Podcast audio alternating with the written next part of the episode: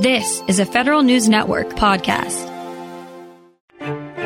Welcome to Between the Lines with the Administrative Conference of the United States on Federal News Radio, part of the Federal News Network. Now, your host, Andrew Fois. Good day, everyone, and welcome to the very first edition of the new FNN program, Between the Lines with the Administrative Conference. My name is Andrew Fois. I go by Andy. Uh, and I am the chair of the Administrative Conference of the United States, uh, which is affectionately known as ACUS. And I will be your host for this program. In this program, we will try to take you between the lines of administrative law, administrative procedure, and the work that ACUS is doing in them. In today's broadcast, we will be answering the questions that you probably are already asking. What is ACUS? Who are they? What do they do? Uh, what are they working on right now?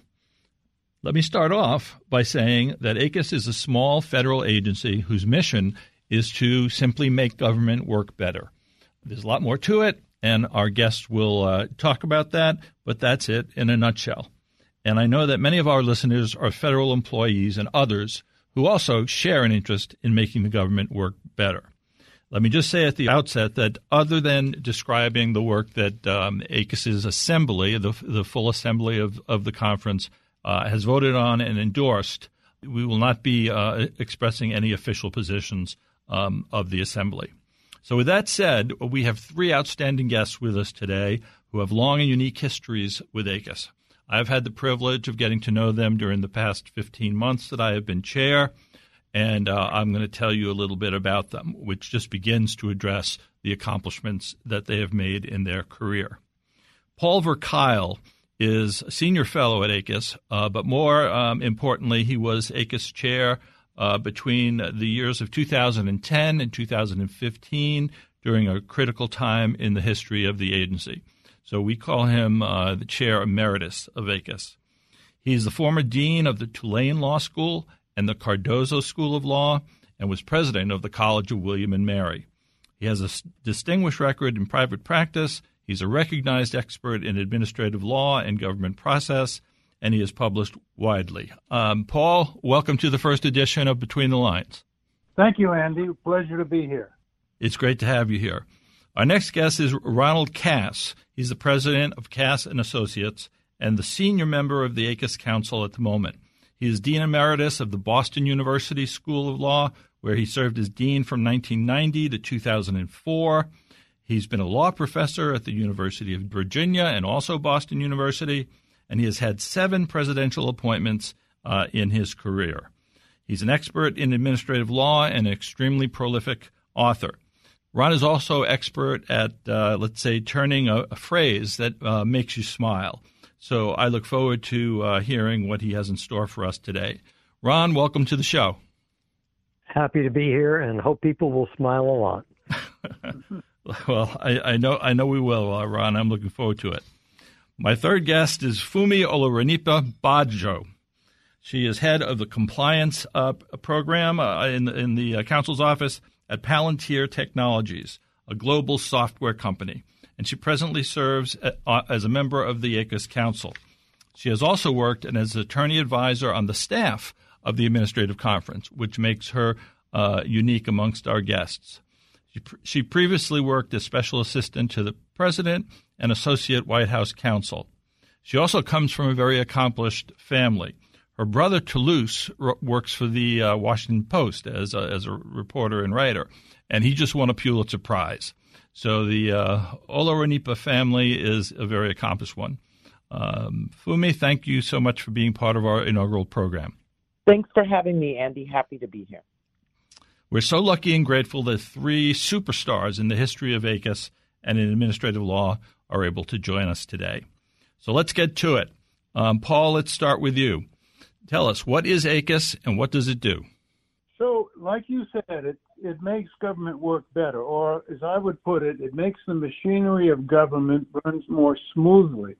Uh, because government runs on processes, procedures, and adjudicates and makes rules and makes decisions.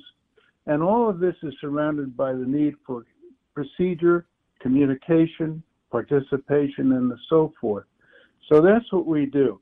Now, it's important because what agencies are always challenged by is the degree of discretion that they have over the public.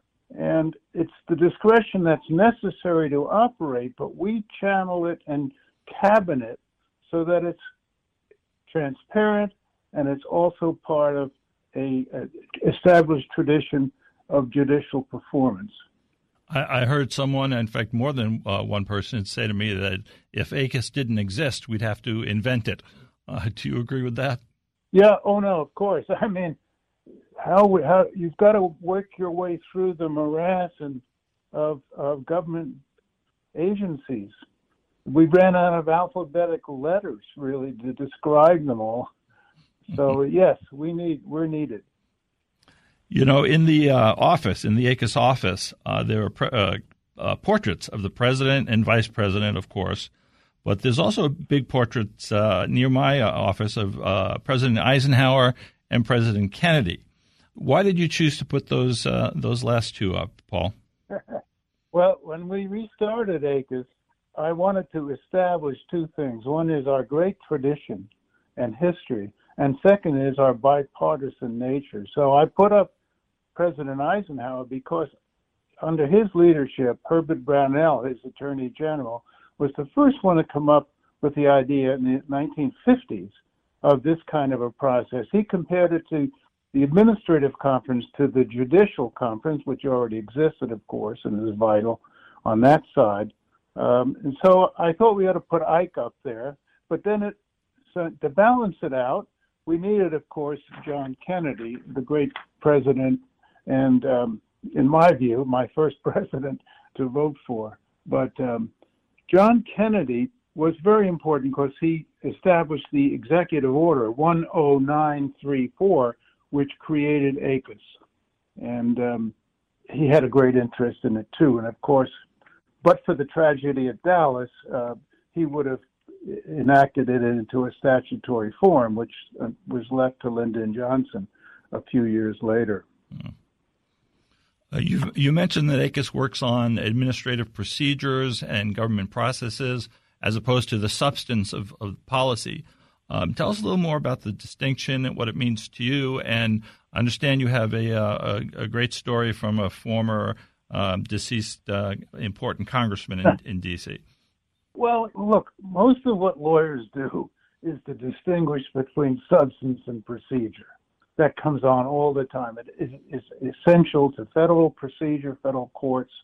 Uh, so we are on the process or procedure side of, of the uh, equation. And uh, the question is, you know, are we relegated to unimportant matters?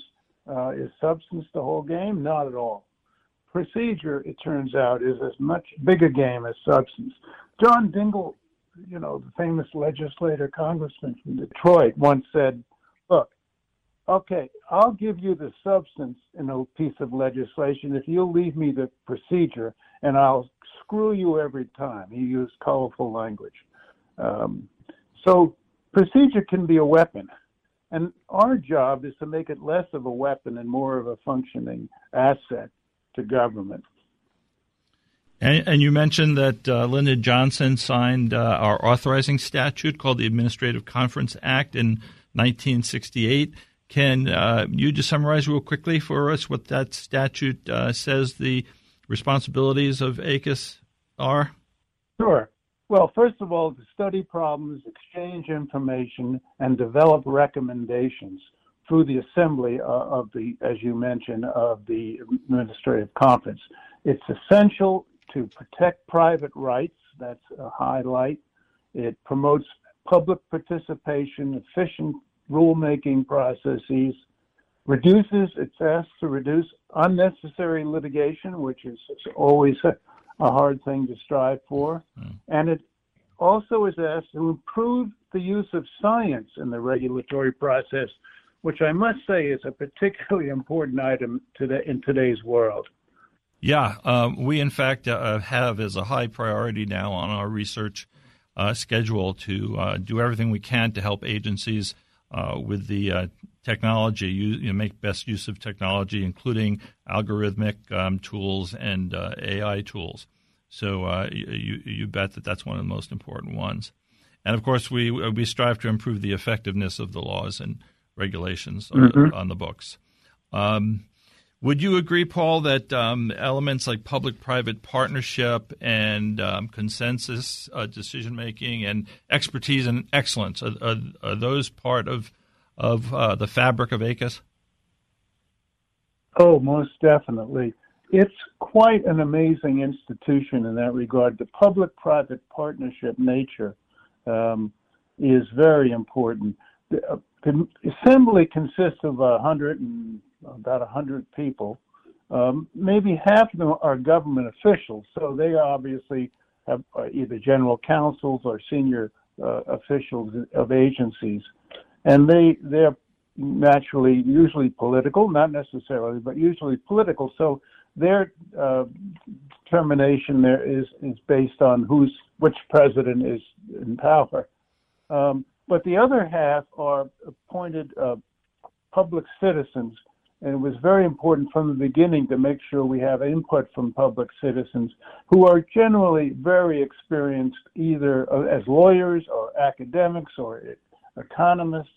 Um, and and um, I have what I used to call the Noah's Ark rule. When it comes to appointment of our public members, I always made sure I took, if I took one from the left, if, if the Federalist Society chairman was appointed, then so would the American Constitution Society be appointed. So we are very balanced, and that's a conscious thing. It's essential because what we want are consensus decisions that will survive one administration to the next. Uh, it, it, it gains us nothing if we take a political advantage for some reason and then lose it the next time around. We want permanence and progress uh, consistently. Absolutely. And um, uh, I like to say that we try not to take votes in anger. Uh, develop that consensus uh, consensus decision making. Yes, okay. it's important. You know, I've, we've had numerous occasions where the vote came down to one or two hands, um, and then we sort of take step back and say, hmm, maybe we should send this back to our staff and look at it again. It's, you know, that's sometimes what happens, just because we don't want to want to want gain any edges that aren't really justified. Right, uh, right. And by the way, Ed, Andy, that one of the things, great things we do is we pro- uh, provide academic researchers with a purpose, and they do a lot of work for us. So we're getting high quality research at a very low cost. That's another part of the public-private partnership dimension. Uh, the government gets an awful lot. Indeed. Okay, it's time to take our first break now. When we get back, we'll hear from our other two guests, Ron and Funmi. You're listening to Between the Lines with ACUS on the Federal News Network. Stay with us.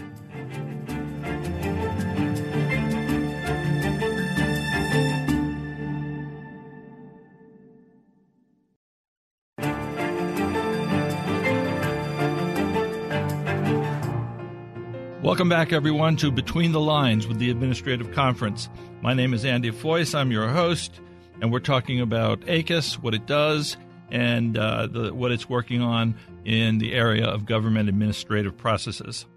Going to start by turning to Ron Cass um, and give him a real straight line to knock out of the park. Ron, you've been on the council for a, a long time.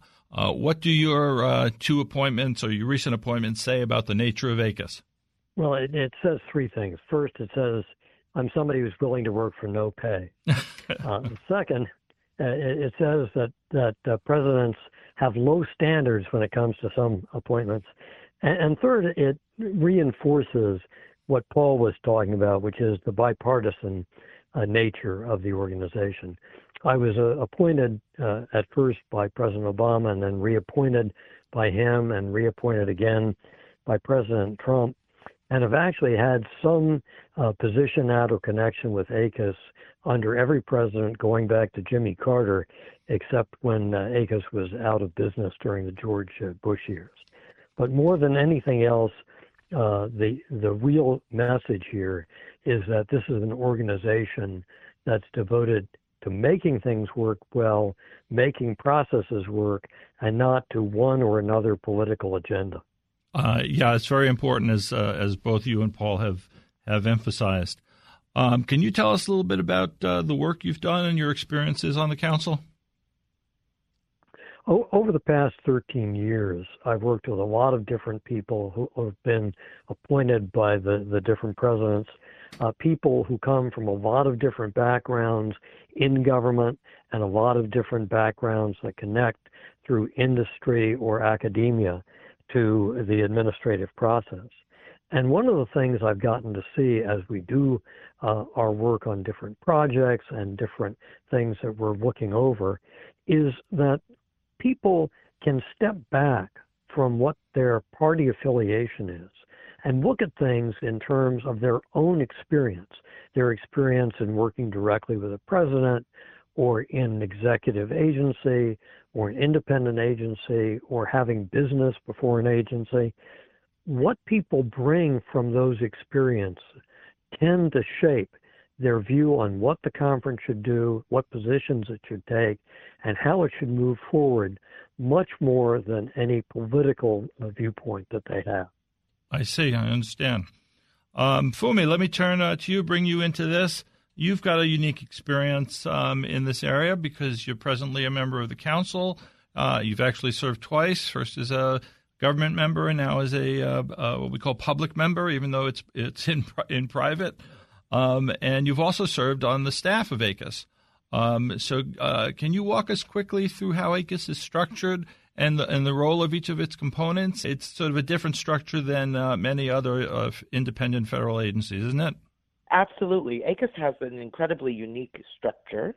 ACUS is led by the chair, which is yourself, who is appointed for a five year term by the president with the consent of the Senate. The chair presides over council meetings and plenary sessions and serves as the agency's chief, overseeing full time staff within the office of the chair. Then there's the council, which Ron and I are a member of. It consists of the chair and 10 other members who are appointed to three year terms by the president. As Paul mentioned, no more than half of the council members are from federal agencies, and the others are from outside of the government because the council strives to be ideologically balanced. The council reviews and approves projects and recommendations and recommends them for consideration to the ACUS Assembly. Uh, the council can also offer amendments and advise the chair on ACUS's work, as well as determine the time, place, and agenda for ACUS plenary sessions. How about the conference? What does that consist of and what does it do?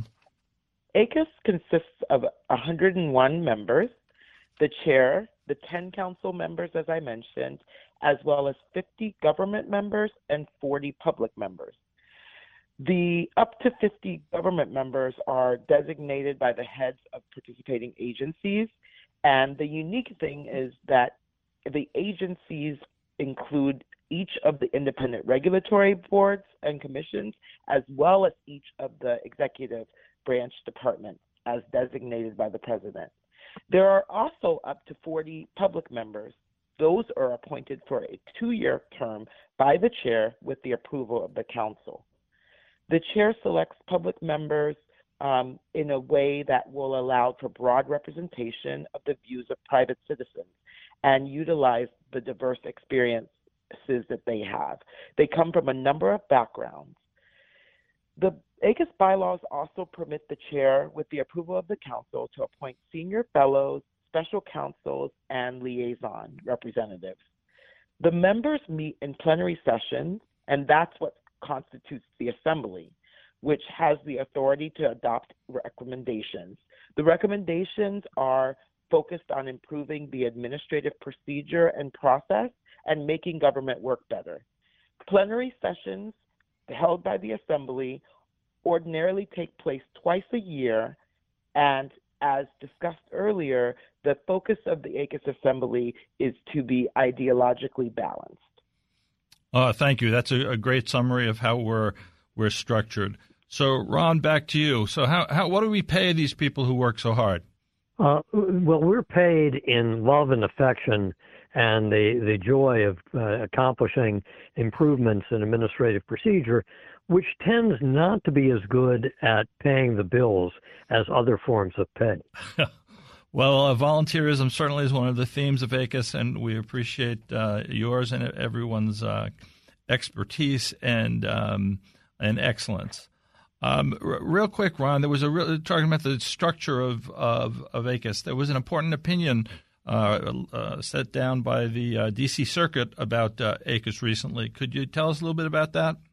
Yes, uh, the the opinion you're talking about concerned uh, a challenge by a former member of the ACUS Council to the president's action removing that person from his position.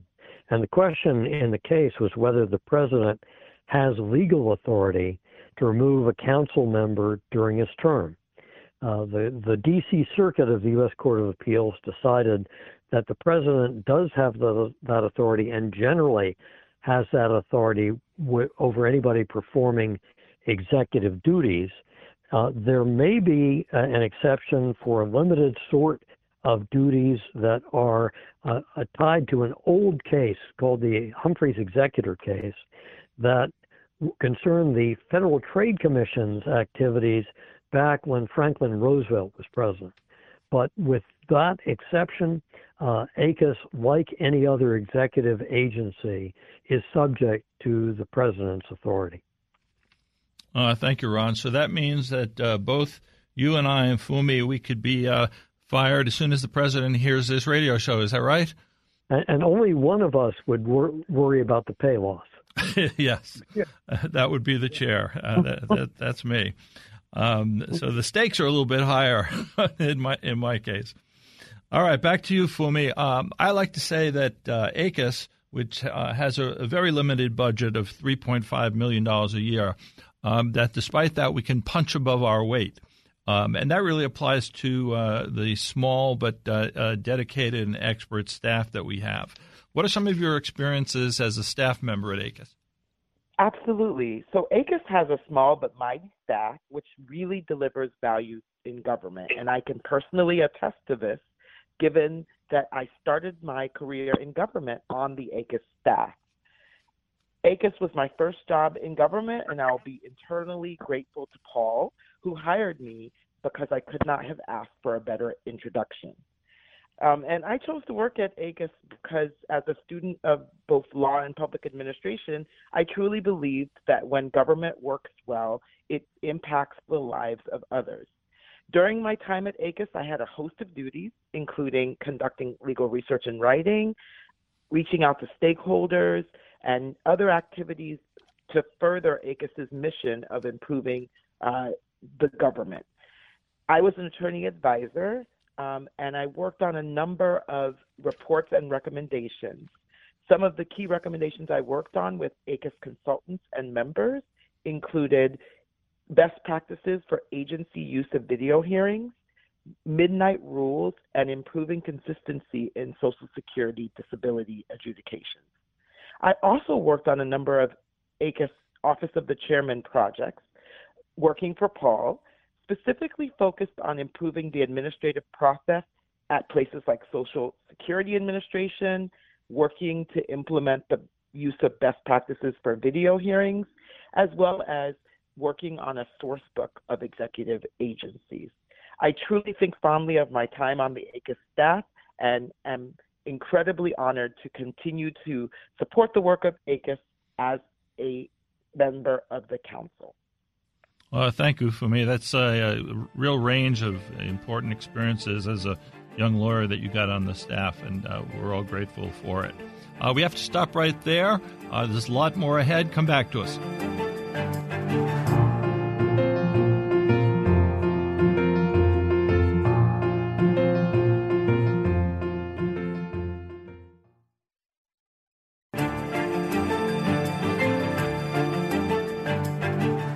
Everyone. We're back. You're listening to uh, the Federal News Network. We have a new program for you called Between the Lines, the Administrative Conference of the United States. My name is Andy Fois. I'm your host, and uh, we're so glad you're with us. So let's uh, let's pick up um, where we left off with the discussion of the ACUS staff. I've got to give a shout out to some of our senior staff now. Our uh, general counsel and um, membership um, director is Shawne uh, McGibbon. Our COO and CFO is Harry Seidman. Our uh, research director is uh, Jeremy Graboyes, and uh, they, along with me, make up the um, senior management team. Um, so, um, as a council member, Funmi, uh, how can you compare your your experiences and the staff on the staff to being on the council? It's interesting because as a council member, I get a view of ACUS's work from a different lens than the one I had when I was a staff member. I am no longer involved in the day to day work on ACUS reports and drafting of recommendations, but I'm still very much a part of the process as the ACUS chair and staff continue to consult with the council um, and seek advice and input from the council throughout the recommendation process. Um, indeed, as a council member, I get to review and approve project proposals. I receive briefs on ACUS's reports, uh, as well as review and approve recommendations for consideration by the full ACUS Assembly. Okay, that sounds great. Um, can you tell us who the um, the uh, new appointments from President Biden are to the council? We have a number of amazing individuals that have recently joined the council. On the government side, Kristen Clarke, who's the Assistant Attorney General for Civil Rights at DOJ, and Fernando Laguarda, who's the General Counsel at AmeriCorps. On the public member side, we have Nitin Shah, who is Associate Counsel, General Counsel at Shopify, and Jonathan Su, a partner at Latham and Watkins. From academia, we have Professor Anne Joseph O'Connell of Stanford Law School, who interestingly also was my administrative law professor. Yeah, I'm smiling. That's a um, that's a terrific. I wouldn't say coincidence. It's a small world, but uh, that's a terrific nugget. Yeah, obviously, uh, Funmi, we um, uh, one of the biggest uh, challenges of ACUS is um, finding and developing um, good ideas for projects and for studies. Um, uh, it's a challenge, but it's it's a fruitful one. There's there's a lot of uh, work out there. Um, uh, as as a staff member and as a councilman who, member who approves um, the projects, um, wh- where do these projects come from? How do we generate these ideas? This is one of the best parts of ACUS in my mind. ideas from projects can come from a variety of sources, including Congress, agencies, ACUS assembly members, members of the public. Literally, ideas can come from anywhere. And oftentimes, the work of the staff is to formalize those project ideas into proposals for consideration by the chair, council, and then full assembly. Uh, that's right. So if anyone listening out there has an idea for us, uh, please uh, l- let us know.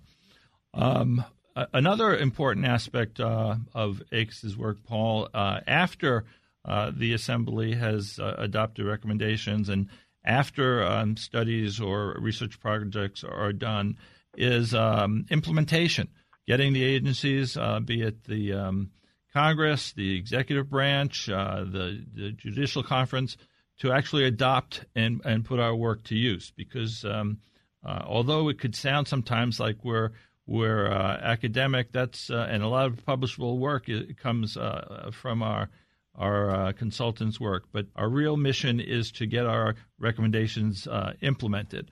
what can you say about that? That's the most important thing we really do is get them implemented and supported. It's one thing we all sit around and we, we come up with these very good ideas, but then the next step is the crucial step, so I think half of our efforts are now devoted to that follow-up phase. Everyone believes, you know, in decision making that you must go back and make sure what you did has been implemented. We we have uh, ways of doing that. We go out back to the agencies, we get feedback, we go to Congress as appropriate and get their support. Um, and so I think, uh, as a practical matter, that is where the real payoff lies. Um, and we come back and we iterate, we make sure we, we publish, we publicize, and we support and we critique and we check back with the agencies to see if they, they have done what they say they want to do. Um, this is all done collegially, of course. We don't have authority in a direct sense, but the power of the agency of ACUS is such that if we come up with an idea, we really believe that it'll be followed, and we make sure that it is. Well, Ron, could you give us a couple of examples of implementation? In fact, one from each branch of government would be helpful. Yeah, I, I can give you uh, uh, just a quick uh, rundown here. So, uh, one of the uh, recommendations we targeted at the judiciary was uh, coming up with supplementary rules for Social Security benefit cases. And there's a great body of cases coming out of the Social Security system trying to find ways of processing them more easily in ways that work both for the system and the people involved was part of that recommendation. We also look at trying to find things that Congress can do to help improve the laws that are being implemented. So, for instance, last plenary, we had a recommendation about amending the Freedom of Information Act. There's a lot of things that have happened that target information flows and particularly the intersection between the Freedom of Information Act and other statutes is something Congress could improve. That was one of the focuses of our recommendation there.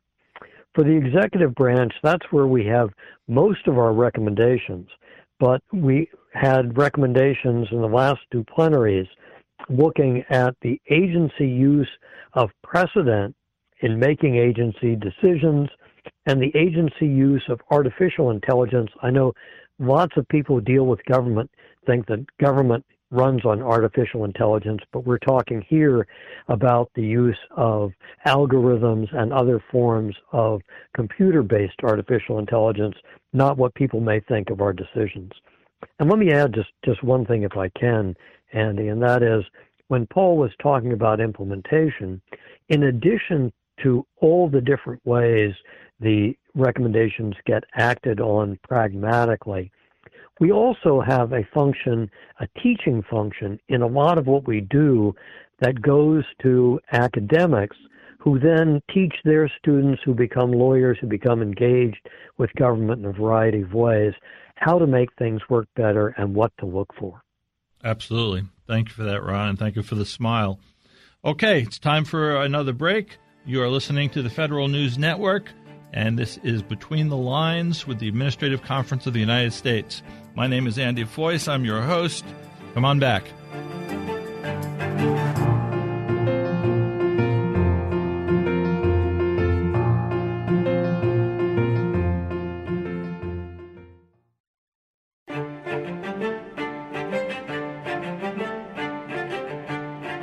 Welcome back, everyone. You're listening to between the Lines with the Administrative Conference of the United States on the Federal News Network. I'm your host, Andy Fois. I'm joined here by three wonderful guests Paul Verkuil, past chairman of uh, the Administrative Conference, Ron Cass, longtime council member, and uh, Funmi Olorunnipa Badejo, who is um, both a former staffer and a present uh, member of the council. Um, so, Funmi, let, let me turn it uh, to you. In um, in June, just this past June, uh, the full conference met and the assembly uh, developed and, and voted on and approved four recommendations. Um, and uh, two of them are of particular interest. Could you uh, talk about two of those four, please? Sure. The Assembly approved a recommendation on virtual public engagement this recommendation encourages agencies to offer virtual options when they determine it would be beneficial to hold a public rulemaking engagement and also offers best practices for planning, improving the notice of, and managing public rulemaking engagements. I think given the post pandemic era, virtual public engagement has come more to the forefront and this recommendation seeks to help agencies improve their virtual public engagement. It recommends things like explaining how they intend to use virtual options to engage the public and preparing guidance on how to conduct virtual public engagement. It also recommends that agencies should provide all virtual meeting information on their websites in the Federal Register and through social media. Another recommendation that was passed in June was the use of algorithmic tools in retrospective review.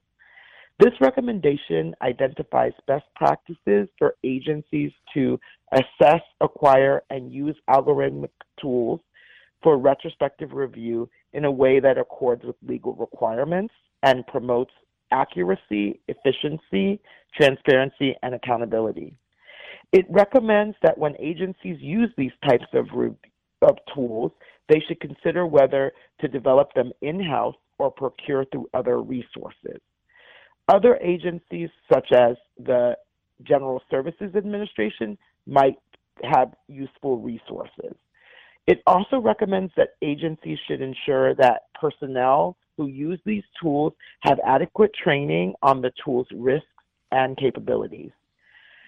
It also recommends that agencies publicly disclose whether and how they plan to use these tools to support retrospective review.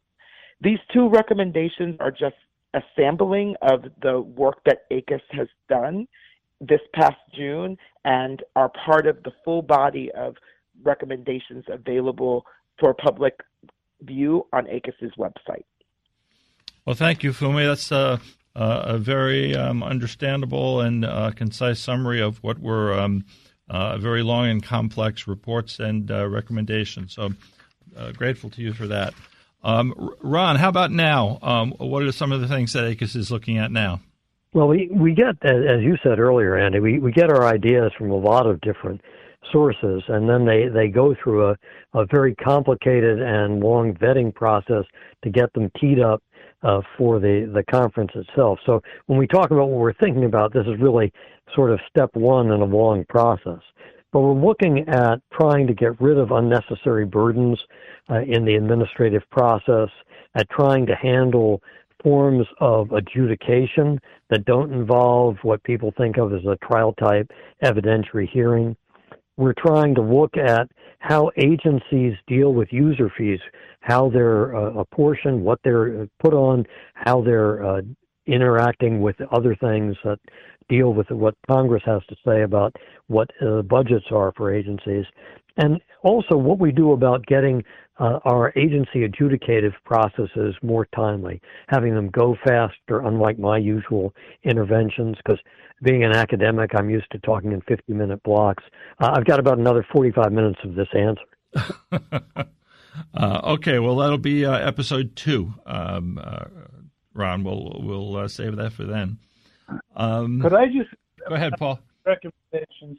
I think one of you know we all decry what happened during COVID to the government, to people's lives and everything, health and so forth.